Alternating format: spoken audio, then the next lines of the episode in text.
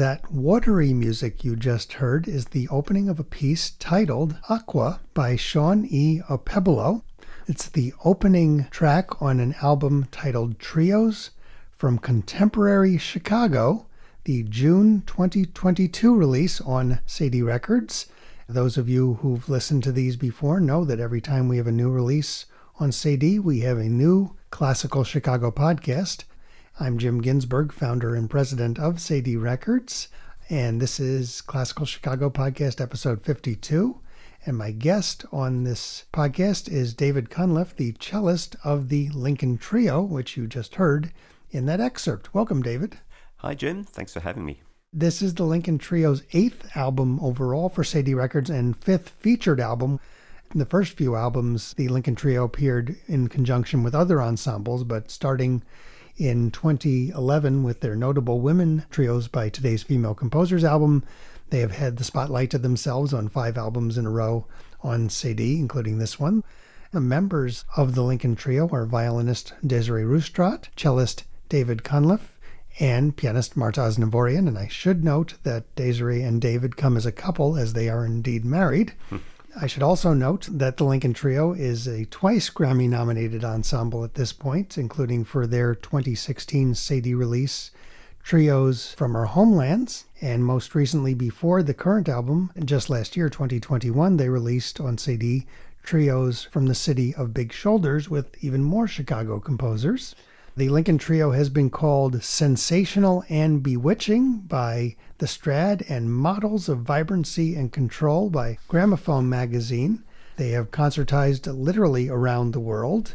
I'd love, David, if you could talk about some of the group's recent highlights, both pre and post COVID. pre COVID, we went from performing many, many concerts, and suddenly everything was cut short, like everyone else's world. I suppose I like to talk a bit about during COVID. It was something sure. was struck me the other day. We were just out in New York recording a composition by Deborah Kay, and the producer there was none other than the recent Grammy winning Judy Sherman we were just all talking about the space and the time and tranquility that we had to record. Suddenly, the really great thing that we had this time to actually collect ourselves and find the time to record. Post COVID, yeah, I think things have picked up pretty rapidly for most musicians. Coincidentally, one of the first concerts we did after it opened up was Shawn Okpebholo's piece that we're going to talk about later on. That was at Ravinia Festival. Recently, we performed a couple of piano trios by the British composer Colin Matthews at the University of Cincinnati College Conservatory of Music. This month, we've got a couple of private concerts and going up to South Dakota to Rapid City and later on to Michigan, festival up in Beaver Island. And that's where we're going to be playing a new piece by Clarice Assad that mm. was commissioned for us. We're working with Daniel Binelli, famed bandoneon player who wrote a piano trio for us which we recorded, and we're going to be recording another one of his trios later on in the year. Yeah, a lot of stuff has suddenly landed on our laps, and it's all good. Excellent. Well, since you mentioned Judy Sherman, I will mention that her portfolio for winning Producer of the Year Classical this year included three Cedille albums, including Jennifer Koh's Alone Together, which actually won the Grammy, the album itself, for Best Classical Instrumental Solo. So uh, we actually had a very good Grammy season. We had five nominations and one win this time. Yeah. And of course, Lincoln Trio has been part of our Grammy success in the past as well, which is terrific. So I mentioned the trio's previous album, Trios from the City of Big Shoulders, which comprises two mid 20th century Chicago composers, Ernst Bacon and Leo Sowerby. And then, of course, this new album continues the Chicago theme, but with all contemporary composers. David, what connections, if any, do you see between the two albums and the older composers versus the five contemporary ones? They come from different eras, so it's somewhat hard to find a connection with them. Bacon and Sowerby were contemporaries, born within a few years of each other. I don't know whether they actually knew each other, interestingly enough. At the time, they were accused by right wingers of being too dissonant and cacophonous, and by leftists of being too old fashioned and derivative. So they were breaking the rules, if you like, of mid 20th century trends of modernism. But it's always a good trend of good composers for not following the rules. Mm-hmm. And you have a lot in the second album, Contemporary CD. We got very different voices, very five different composers, all writing music in very different ways. So if there's a link, I think it's people are breaking rules. Well, one thing that does definitely link the two albums is their covers. Both feature stunning photography of Chicago architecture. The previous album is a shot of downtown Chicago from the mid 1950s, the actual period in which Leo Sowerby wrote his big piano trio that's on the album. And then the opening movement on this album is titled Aqua after the beautiful downtown skyscraper in Chicago by Jeanne Gang. And it's a really stunning shot of that one. You'll definitely want to check that uh, cover out. The first piece on the album, which is actually three movement piece, all based on Chicago architecture, called City Beautiful by Shawn Okpebholo, was commissioned specially for this project through the generosity of Alexandra Nichols. David, can you explain how Okpebholo came to the trio's attention and how this commission came about? Yeah, we were all set on all of the other pieces on the album, but we wanted to find one more trio to complete it, preferably someone new. And it was a chance conversation that Desiree had with Adrian Thompson from the Merit School of Music. And she suggested, Have you checked out Shawn's music? We listened to a little bit, really loved it. We approached Alexandra Nichols, who we knew from the inception of the Lincoln Trio some 20 years ago, and who's been a friend and a big supporter of our ensemble from back in our MIC days, the Music Institute of Chicago. We actually gave one of the first performances in Nichols Hall, which is named after her in Evanston. I'm sure a lot of people know John and Alexandra Nichols have been unbelievable philanthropists in Chicago, particularly in the arts, for many years, and she very generously helped bring Shawn's piece into this album. Wonderful. I should note that in addition to that commission, the album itself is supported by generous grants from Bonnie McGrath and Bruce Altman. Bonnie happens to be on the board of Cedille Records and also the Alice M. Ditson Fund of Columbia University. And uh, we recorded the piece as well as the piece by Misha Zupko we'll talk about later in Nichols Hall at the Music Institute of Chicago, which the trio has a long history with including having been founded there. And if you want to hear that story, you can go to Classical Chicago podcast number 44 about their previous album, where Marta Aznavoorian tells that origin story. I should also note that Shawn Okpebholo's Two Black Churches can be heard on Cedille's Grammy nominated 2021 All Black Composers album with baritone Will Liverman and pianist Paul Sanchez titled Dreams of a New Day. And that was really the piece that brought Shawn to my attention. But I think it's fair to say he's had a pretty meteoric rise in the last few years, coming to lots of people's attentions. Shawn was born just in 1981, is a professor of music composition at Wheaton College Conservatory of Music, a widely sought after and award winning composer, most recently having won the American Prize in Competition in 2020. His music has been characterized as having enormous grace, fantasy, and color, and that certainly applies to the piece we'll be talking about in a moment, and that he composes very comfortably in a wide variety of styles and genres. Of most note, uh, especially here in Chicago, is that Shawn is currently one of Chicago Opera Theater's vanguard emerging opera composers in residence. So before we get to the piece on the album, David, what would you say are the hallmarks of Shawn's music? Well, Augusta Read Thomas, actually, another composer on the CD, summed him up in his music by calling him a beautiful artist who has enormous grace in his music and fantasy and color. And I would add to that a wonderful imagination in the case of City Beautiful by bringing these iconic architects to life musically. And his style is contrasting musical languages. You hear jazz. He's half Nigerian. He's traveled throughout Africa, particularly Kenya. So his music's influenced by that. He's also a Christian. Some of his music reflects that as well. So all sorts of different influences. As mentioned, his piece, City Beautiful, has a Chicago architecture theme and it features three movements, each based on an architect and a specific building. So the first movement, in which we heard a little bit of at the beginning, Aqua by Jeanne Gang. Then the second movement, which is titled Prairie, is devoted to the prairie style of Frank Lloyd Wright and specifically the Frederick Robie House in Hyde Park. And the third moment, named for Daniel Burnham and specifically Union Station. David, how do you feel he captures the essence of these architects and their buildings? First, Aqua is right on the river and evokes water. The style of the architecture, this curvy building reflecting the water, and you hear that right from the beginning of the movement. It sounds like droplets of water, the way the piano is playing, and then the cello comes in with pizzicato and a great depiction of water. The next movement, Prairie, uh, he associates with a particular building by Frank Lloyd Wright, the Frederick Robie House, and is basically based on a chaconne, an old Baroque musical construction that is typically a short repeated theme that you hear in the bass. Simplicity in one sense, but later on a lot of complexity and style, and again reflects that in the architecture. And then Burnham, Burnham was probably most famous for the Chicago's Union Station. Shawn actually describes that as a monumental structure that is an amalgam of neoclassicism and modernism. This is a tricky one for me to explain into his music. Starts off with violin with these huge colossal chords on the pianos. And that actually fits. Burnham is famous for saying, make no little plans. Hear that boldness in this movement. And Shawn says that the movement sought to capture the hustle and bustle that fills the halls of Union stations. How do you feel that in the music? There is this scurrying theme that runs throughout the whole movement. First on the violin, and then you hear it on the piano, and then both the violin and the cello in unison, but then they slightly diverge. So you get this scurrying, and then it becomes even more scurrying throughout. Well, terrific. Let's hear that then. This is the movement titled Burnham from Sean E.O. Pebelow's City Beautiful, commissioned specifically for this new recording by the Lincoln Trio, Trios from the City of Big Shoulders.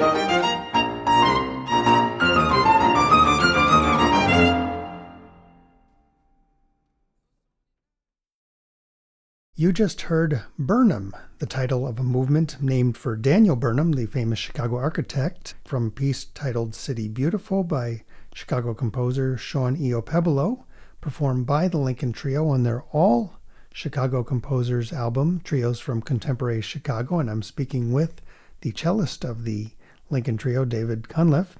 The next piece on the album is quite a contrast as we go from the bright melodies and syncopated rhythms of Okpebholo to a composer whose unique and mostly non tonal style centers around individual pitches and the wide variety of timbral colors she creates around them. I am speaking of the much decorated Augusta Read Thomas, who is a Grammy winner, she was the longest serving composer in residence in Chicago Symphony history. She served as Mead composer in residence from 1997 all the way through 2006, during which period the orchestra commissioned and premiered nine orchestral works from her. She also established the CSO's Music Now series, which is continuing to thrive today. She's also a noted professor. In fact, she is titled University Professor at the University of Chicago, and that's a pretty big deal. There have only been 16 in the school's history. So it gives you an idea of Augusta Read Thomas, who's still, for a composer, quite young, around my age, in fact, and gives you an idea of just how important a composer she has been over the years, especially in Chicago. Before we get to her piece, actually, David, can you talk a little bit about the trio's history with Gusty, as she's known to her friends? Yeah, way back, we first encountered her music as we did a lot of Chicago's composers through a series called Music for a While, which was a brilliant series run by the pianist Abe Stokman. We discovered so many Chicago composers during that time. So she wrote a piece for us. It was actually commissioned by the Music Institute of Chicago back in 2005 called Moonjig. There are two piano trios she wrote, Moonjig and Circle Around the Sun. They're linked in a way, they're a similar length. So that's really how we came across Augusta Read Thomas's music. Great. Well, let's talk about the piece on this album, which is titled A Circle Around the Sun. And maybe you can talk a little bit about Lincoln Trio's performance history of this piece why you chose it for the album and what connections, if any, it bears to the Moonjig piece on your Notable Women album that you just mentioned. The most obvious answer is that we had recorded Moonjig and we'd always wanted to include this sister work, which predates Moonjig by a few years, just to make it complete. It was a burning desire to do this over the last few years to complete the little mini cycle, if you wish. Well, how would you describe Thomas's style beyond what I've already mentioned? And what are the challenges of playing music that is constructed so differently from most of what you play? Counting. yeah, it's very precise. Everything has to line up. It's not just that, it's technically challenging as well because it's not scale based. It's almost picking out these notes from all different octaves, from all different areas of our instruments and then on top of it, trying to bring out the excitement and brilliance of her writing. It's definitely a challenge, but incredibly fulfilling, though. Well, let me give a little bit of Gusty's own description of the piece, which she notes starts with the note G. And that really is the center. She says she used that note as the axis point around which other notes and sound actions, as she calls them, gravitate. She continues, the resonance, warmth, and role of each instrument are clearly defined. Generally, piano provides most of the attacks, string instruments provide the warm reverberation. Piano is often the protagonist, that is, the center or musical sun around which the other instruments orbit, as though in a circle. At some moments, however, each string player will also serve as the protagonist or the fulcrum point around which the other players' musical force fields, as she puts it, rotate, bloom, and proliferate. So, how is it that kind of trading for you? Again, it's the precision that you have to bring to it. It's incredibly energetic and exciting, her music, particularly in this piece, but in almost a condensed way. And then it bursts as if the notes leap out of the page at you. I know you guys are really fond of this piece, so let's get to hearing some of it. It's in two very short movements, so what we'll do is we'll hear the first movement, which is titled Elegant and Spacious, and then We'll hear just the beginning of the second movement for contrast, and that one is titled Dance Like, Playful, and Lyrical.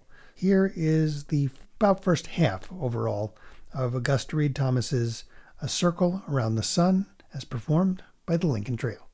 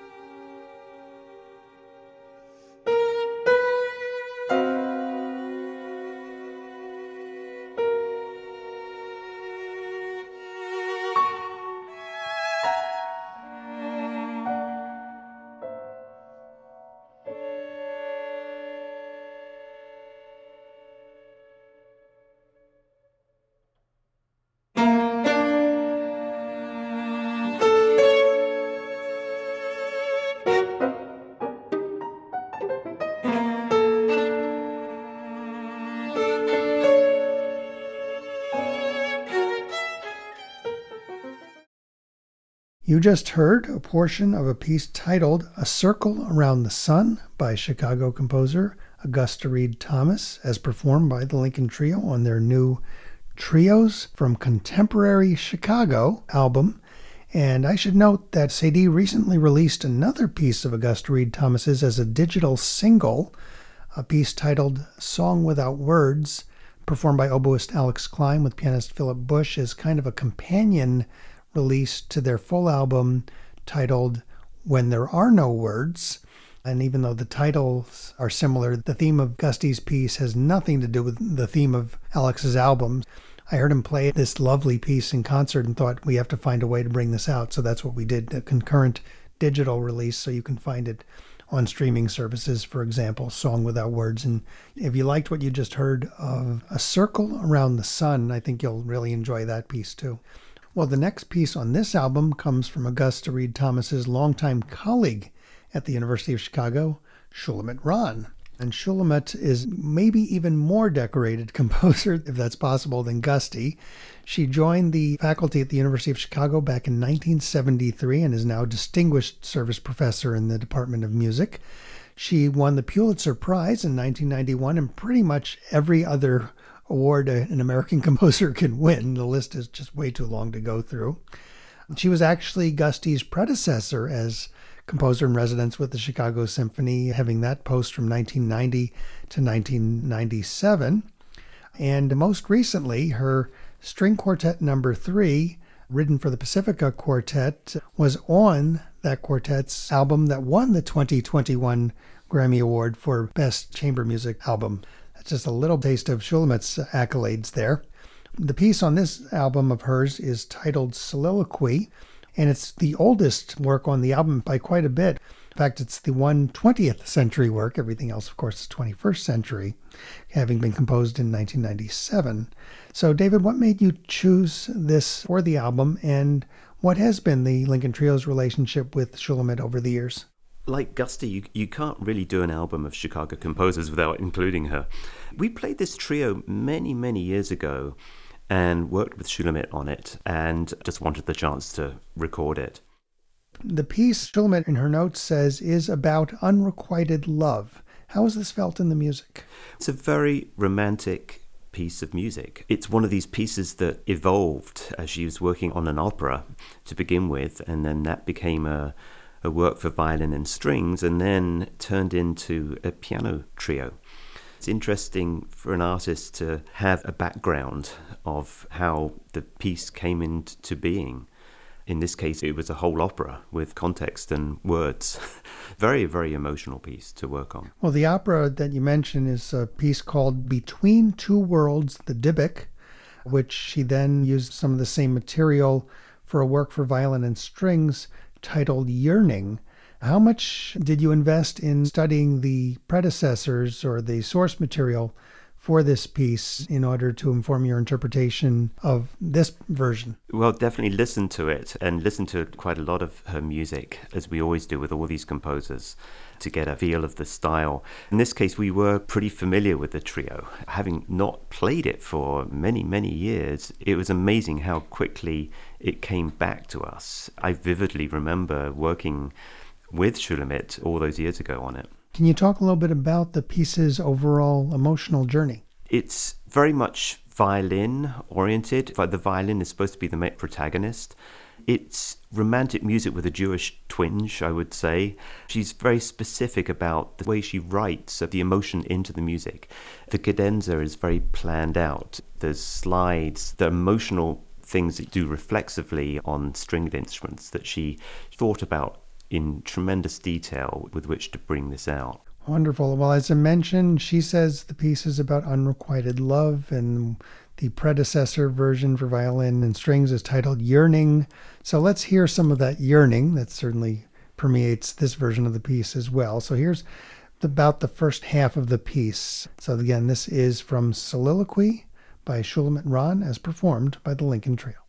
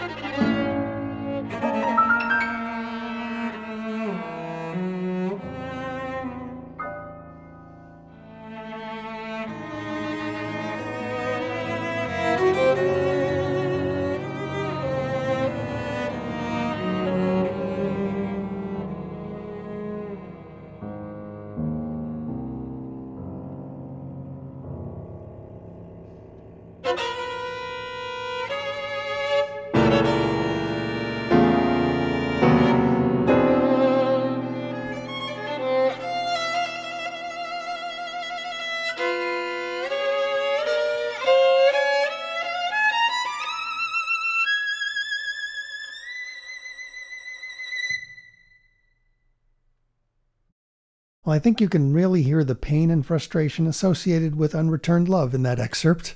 That was the first, not quite half, of Soliloquy, piece by Chicago composer Shulamit Ran. And you're hearing it on this Classical Chicago podcast from Cedille Records. My guest is David Cunliffe, the cellist of the Lincoln Trio. And if you like what you're hearing, and I sure hope you do, I hope you'll want to check out the whole album. You can, of course, find it on our website, cedillerecords.org, C E D I L L E records.org, where you can purchase it as a physical album on CD. You can do that on Archive Music or Amazon.com as well. If you prefer to stream your music, of course, Spotify or Tidal or whatever service you use, it will be there. There's such a variety on this album. In fact, once again, we completely shift gears into the next piece, which is by another younger Chicago composer, Misha Zupko. Says on his site that he is celebrated for compositions that are emotionally charged and viscerally engaging and he writes music that excites both musicians and audiences. And I think that's certainly true of the piece we're about to hear, which is a fanfare. His numerous awards include first place in the Pacific Symphony Orchestra's American Composers Competition, the Lee Ettelson Composers Award from Composers Inc., three ASCAP Morton Gould Young Composer Awards, the Jacob Druckman Prize from the Aspen Music Festival, and he's been a finalist in the Rome Prize competition. So I think it gives you an idea of Misha's accomplishments. He's also on the faculty of the DePaul University School of Music and serves as composer in residence at the Music Institute of Chicago, which is very important to the piece we're about to hear because he wrote it in that capacity. I should also note that there is an album on CD, a 2016 release devoted entirely to music of Misha Zupko, in which he performs on the piano alongside violinist Sang-Mi Lee and cellist Wendy Warner. So I hope you'll want to check that out after you hear this piece. Before we get to the piece itself, David, what is the Lincoln Trio's history with Misha and how would you describe his music? Well, we've known Misha for, for many, many years. Back in the day, Marta Aznavoorian, the pianist in our trio, and Misha both studied piano with Emilio del Rosario, who was iconic piano teacher. We actually knew Misha's father, I think, before we knew Misha. Misha's father was a wonderful composer, Raymond Zupko, and he wrote a piano trio that Desiree and I played many, many years ago. We always knew that he had a very talented son who was a composer. That's how we got to know him. Coincidentally, Misha and Desiree share a birthday. Ah. July 29th. So his music is very diverse. Every piece we've played has been quite different. It always surprises me, but it is always challenging, particularly rhythmically. This is the whole thing that you'll hear on fanfare. It's a very specific rhythm, which the time signature changes all the time. So it goes from 1116 to 716 to 516, but it always has these three distinctive 16th notes at the end of the measure that sound a bit like a fanfare, like a trumpet playing bum bum bum. The beat is like a groove, so it either goes one two one two one two three one two one two one two three, but then he mixes it up, and so it could go one two one two three, or one one two three, or one two one two one two three. But the one two three is this hook that you'll hear. It's an excellent description. I was just going to mention that Misha does not shy away from placing demands on his players, I think it's fair to say. or, or, his producer. but we were very fortunate to have Misha at the recording sessions to help with some of these challenges. And of course, you worked with him in preparing the piece before. So I think this might be a good time to note that all of the composers, except Shawn Okpebholo, were present at the recording sessions for their pieces. You worked with all of them, including Shawn, in the run up to the recording. So, how differently did each approach working with the trio both before the sessions and then how was working with each one at the sessions different? Well, first of all, it's always useful having a living composer around. They're not dead. You can ask them questions and they can answer them. Also, having them at the session is a real advantage. In this case, they were all different. Shulamit, as we mentioned before, is, is very exacting in the way she wants her music played. Stacy Garrop, who I haven't quite got to yet. We've known Stacy for many, many years. Uh, she's very familiar to work with, and so it's a very easy relationship. Shawn, as you mentioned, he wasn't actually at the session, but he came to our performance at Ravinia, and we had the opportunity to talk to him. He's very open, very flexible. Misha is very exacting, as we talked about, but incredibly helpful. And Augusta Read Thomas is very open to suggestions, but at the same time, she's very crystal clear in her explanation of what she's after. So, all very different in a way. Well, from my perspective as the producer, sitting with the composers during these sessions, I felt that some were more hands on than others. And I think it's fair to say, and with good reason, given the way he wrote his piece, Misha was probably the most hands on. Yeah. Yeah. Um, with some of the others, I actually had to push them a little bit to say, I think there's something you want to say here. Go ahead. Yeah, yeah, you know? yeah, yeah, yeah, exactly. Yeah. So, as with the first work on the album, uh, Misha wrote this piece, or at least this version of the piece, which is titled Fanfare 80 specifically for you as one of the three ensembles in residence at the Music Institute of Chicago. What's interesting is that Misha wrote this piece, Fanfare 80, specifically for the 80th anniversary of the Music Institute of Chicago, where Lincoln Trio is one of the ensembles in residence, for all three ensembles in residence. So there's a version for orchestra, a version for piano and winds, and this piano trio version. And they are by no means a note for note transcription. He really wrote it as a different piece, well, with that hook, of course, in each one, but as a different piece for each ensemble. Now, in his notes about the piece, Misha says that the piece starts off like a traditional fanfare, but then diverges. You've already talked about some of the unusual rhythms. Anything else that makes this short piece not just your typical fanfare? If you think of a fanfare, it is a very rhythmic piece, but in a traditional rhythm. It's the way Misha creates this groove, but also he mixes it up. I talked about the 11 16, 7 16, 5 16, which are unusual time signatures. But then he'll suddenly throw in a regular 2 4 measure or a 9 16 measure occasionally just to mix things up. So it throws you off kilter. So it, definitely a fanfare feel to it, but not in the traditional sense. Oh, great.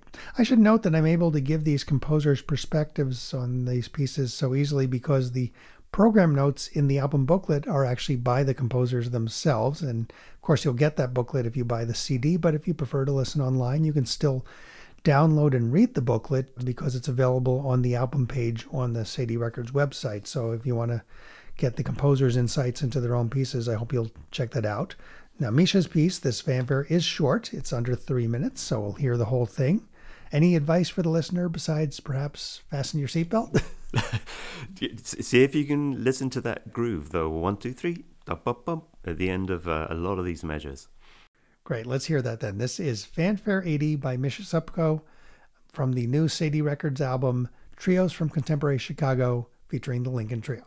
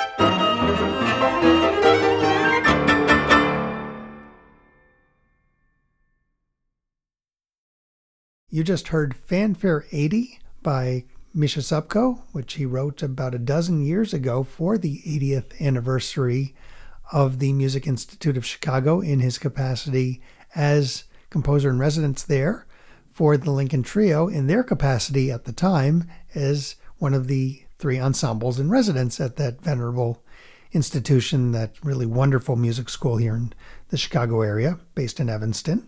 Now, having heard that exciting piece with its big ending, this might be a good time to talk about the engineering of this album, which is by Cedille Records' multiple Grammy winning engineer Bill Malone, and the challenges uh, involved in recording a piano trio, including in this case, not just the usual challenges of balancing piano versus strings, but of making recordings captured in two different spaces fit so well together. The women's pieces, shall we say, the pieces by Augusta Read Thomas, Shulamit Ran, and the one we're about to hear from uh, Stacy Garrop were all recorded at the Logan Center at the University of Chicago, while the men, that is Shawn Okpebholo and Misha Zupko, their pieces were recorded in Nichols Hall at the Music Institute of Chicago, which is named for the commissioner of Shawn Okpebholo's piece, City Beautiful, Alexandra Nichols and her husband John. And it was my honor and pleasure to produce this recording working alongside Bill as I almost always do. Uh, so, David, what are your thoughts on the sound? Sounds absolutely fantastic. First of all, we're fortunate enough to have two great recording spaces. Unfortunately, they sound different. Nothing to do with us, but uh, somehow some magic happens at Cedille that manages to match those sounds and makes them sound just terrific. That excellent sound and Bill's perfectly calibrated approach to instrumental balances was really tested in the last piece, which is titled Sanctuary by Chicago composer Stacy Garrop, because that piece has some of the quietest and also some of the biggest moments on the album.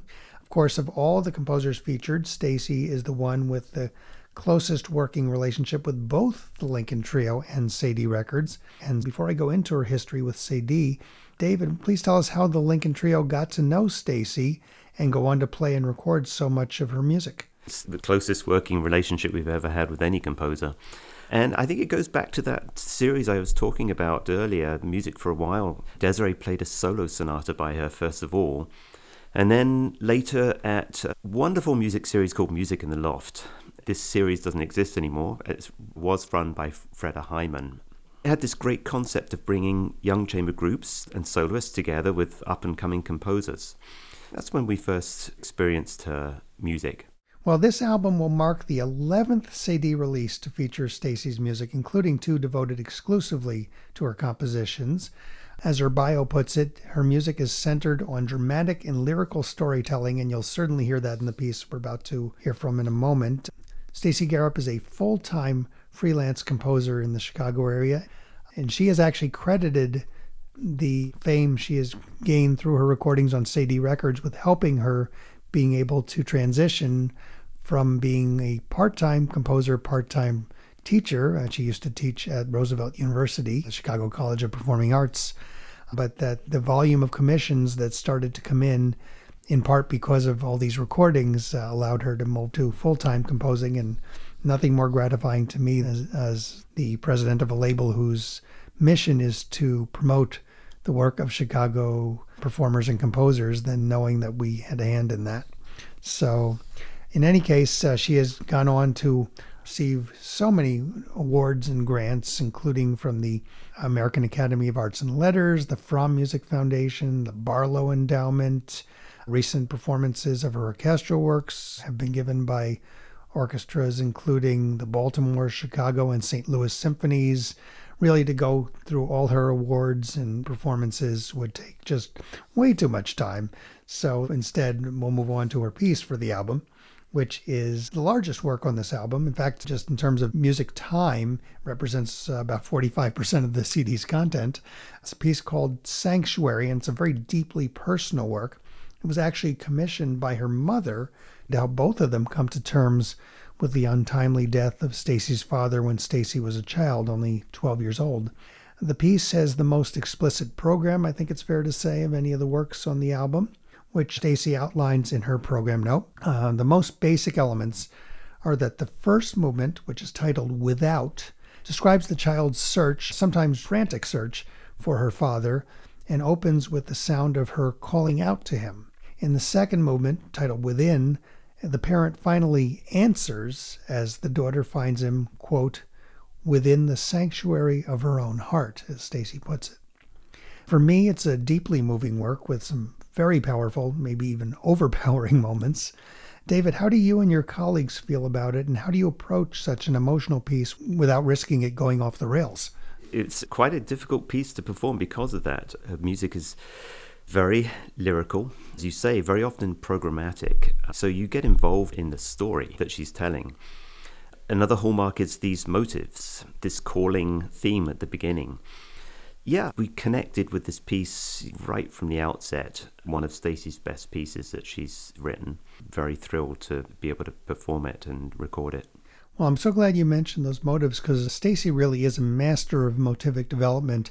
So before we go to a larger excerpt of the piece, I thought it would be helpful for people to hear the building block of the first movement, which is that calling out theme at the beginning. So let's hear a little of that.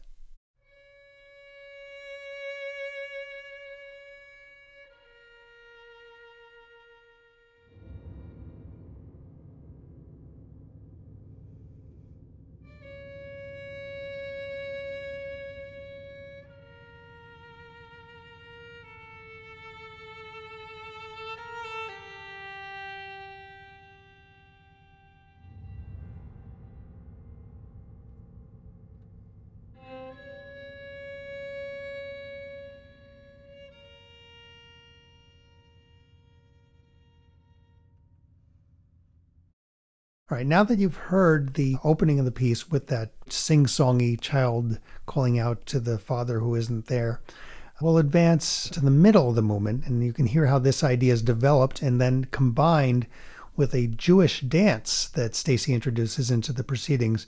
David, anything you want to say about this back and forth between the searching theme and the dance, and then how the themes eventually collide? For me, this is a very powerful passage. Yeah, it's typical Stacy. So you hear this minor third motive on the violin, first of all, dropping this calling theme. This Jewish dance starts up on the piano and then on the strings, and then the violin drops out, and you hear that opening theme on the violin over the dance. It feels different. It's not this calling theme necessarily anymore, but it's more heartfelt. It's almost a yelling. It turns into a cry, shout. It's a great moment in the piece. Well, let's hear that then. This is from the middle of the first moment of Sanctuary by Stacy Garrop as performed by the Lincoln Trio on their new Trios from Contemporary Chicago album on Cedille Records.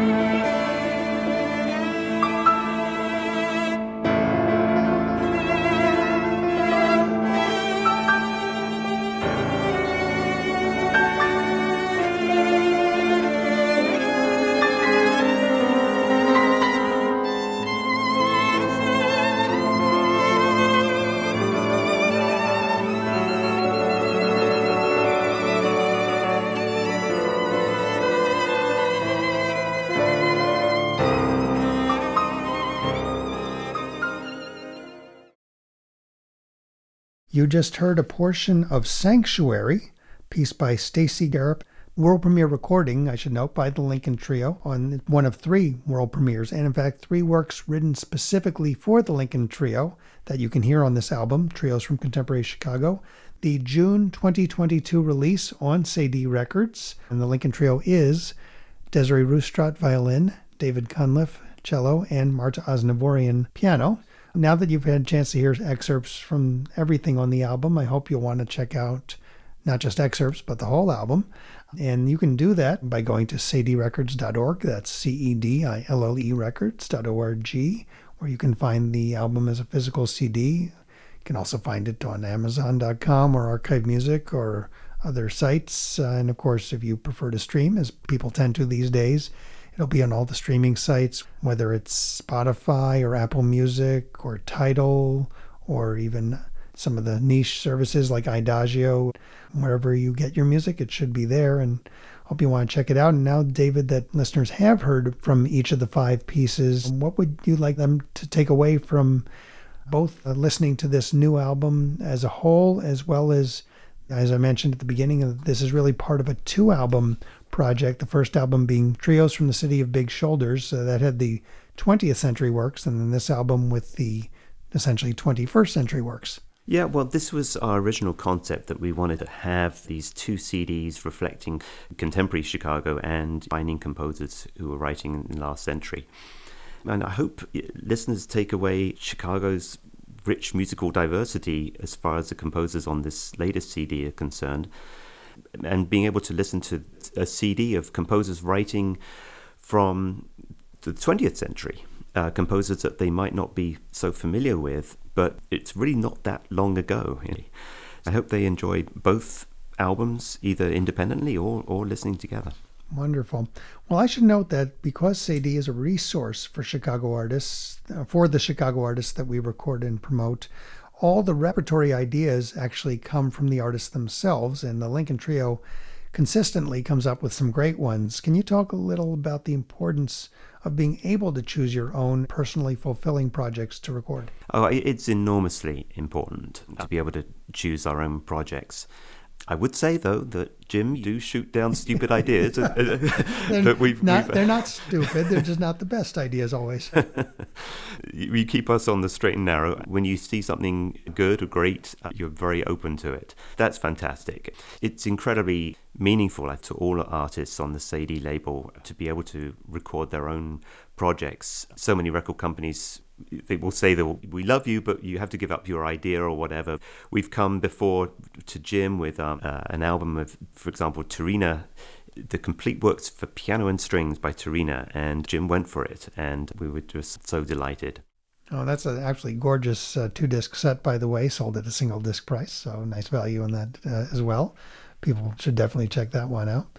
Well, and of course, this album is such a great example of the Cedille's mission of recording and promoting Chicago's finest classical musicians because you have both a world class Chicago ensemble in the Lincoln Trio and five different composers who are still making their living writing great music. I'm so honored to be able to give all of these a platform for getting their music out to listeners literally worldwide. Cedille's recordings are available in 60 different countries, both physical albums and on streaming services, including on some pretty obscure digital service providers in small countries. But our wonderful distributor, Naxos, gets our music out to all of them so that people can hear. And we are delighted when we see an album, for example, pop up in a major way on, for example, Chinese streaming services. So, David, what's next for the Lincoln Trio? And is your performance schedule back to normal or at least something approaching that? Yeah, pretty much back to normal. I think I talked about a few of the things that we'd been doing recently and upcoming things. We've just at the University of Cincinnati, for example, playing this piano trio is written by the composer Colin Matthews. And we were just announced as the official jurors for the 2023 Zemlinsky composition they have there. So we'll be returning to Cincinnati quite a few times, I think, in the next couple of years. You mentioned Marta's wonderful new album just released, Gems from Armenia, with her sister. Also, Desiree and I have another group, another trio, a string trio, Black Oak Ensemble, and we'll be releasing an album called Avant l'Orage, which is a album featuring seven French composers who wrote string trios before the onset of World War II. And I think that's going to be released in July. So I'm so glad you mentioned those. Yeah, in fact, our April release on April 2022 on Cedille Records was Gems from Armenia featuring Lincoln Trio pianist Marta Aznavoorian with her wonderful sister Ani, the cellist, all music by Armenian composers or based on Armenian themes. And we recently recorded a podcast about that with both artists in that case, with Ani and Marta together. A very lively discussion you may want to check out. And then our July release, as you mentioned, uh, is with your something of a sister ensemble, the Black Oak Ensemble, which is David and Desiree with Aurelien Pederzoli, the violist, in a wide ranging, over two hour long, again, single disc price program of uh, seven different French composers titled Avant l'Orage, Before the Storm, specifically because it's works written in the run up to World War II, all, all works written between the two world wars, and some names that are somewhat known, like Gabriel Pierné and Jean Françaix, but also some composers who will be pretty unfamiliar to uh, most listeners, such as Jean Cras or Gustave Samazeuilh, but all really wonderful music. And that's what I love about both uh, your ensembles is they really dig up some real treasures that people wouldn't know otherwise. And uh, actually, the Black Oak Ensemble album will be the subject of the next Classical Chicago podcast, which will be with the violist Aurelien Pederzoli, who's actually French, so it seems particularly appropriate for him to record uh, that podcast and explain that wide ranging album. Uh, we always like to end these podcasts with the same question, and I think, especially coming out of the pandemic, it's good to be reminded. David, what makes the Chicago music scene so special? Where do you begin? Of course, you've got a world class symphony orchestra, an opera company. You've got a wonderful radio station, WFMT. You've got wonderful world class music festivals, Grant Park and Ravinia. Got fantastic educational organizations like Midwest Youth Academy in Highwood, Merit School of Music, CYSO, Music Institute of Chicago. You've got a fantastic contemporary music scene here. And then you've got smaller ensembles and orchestras like um, Spectral Quartet, Fifth House Ensemble, Chicago Sinfonietta, and I know I'm probably leaving off a huge chunk here. But you've also got new spaces, the brand new halls at DePaul University, for example, and Wheaton College. They're two fantastic halls to play in. We've been lucky enough to play in both. I want to mention Epiphany Center on Ashland, which is a very interesting uh, new venue that's appeared on the Chicago landscape the last couple of years. Last but not least, we have a world class record company, Cedille Records, and I think artists always struggle to find words to describe how unbelievably lucky we are to have that in our backyard. So thank you, Jim, and thanks everyone for, who works for Cedille. Well, thank you, David. I'm glad you mentioned those new halls. I would add to that list a Galvin recital hall at uh, Northwestern, yeah, where we were very lucky to recently record our August release with a wonderful young saxophonist named uh, Julian Velasco, who was the winner of Cedille's first ever emerging artist competition. and because he's actually getting his doctorate at Northwestern, we were able to use that. Also, we've been starting to use the ones at DePaul recently. In fact, we will be recording an opera in the new Jarvis Opera House at uh, DePaul. Oh. This June, Haymarket Opera will um, do a, a run of the opera by Le Chevalier de Saint Georges, a French contemporary of Mozart's, called L'Amant Anonyme, the anonymous lover. And Saint Georges, I think his music has been more celebrated in recent years, deservedly so. So the performances will be in mid June, immediately followed by recording sessions, which we hope to have that album out early in 2023.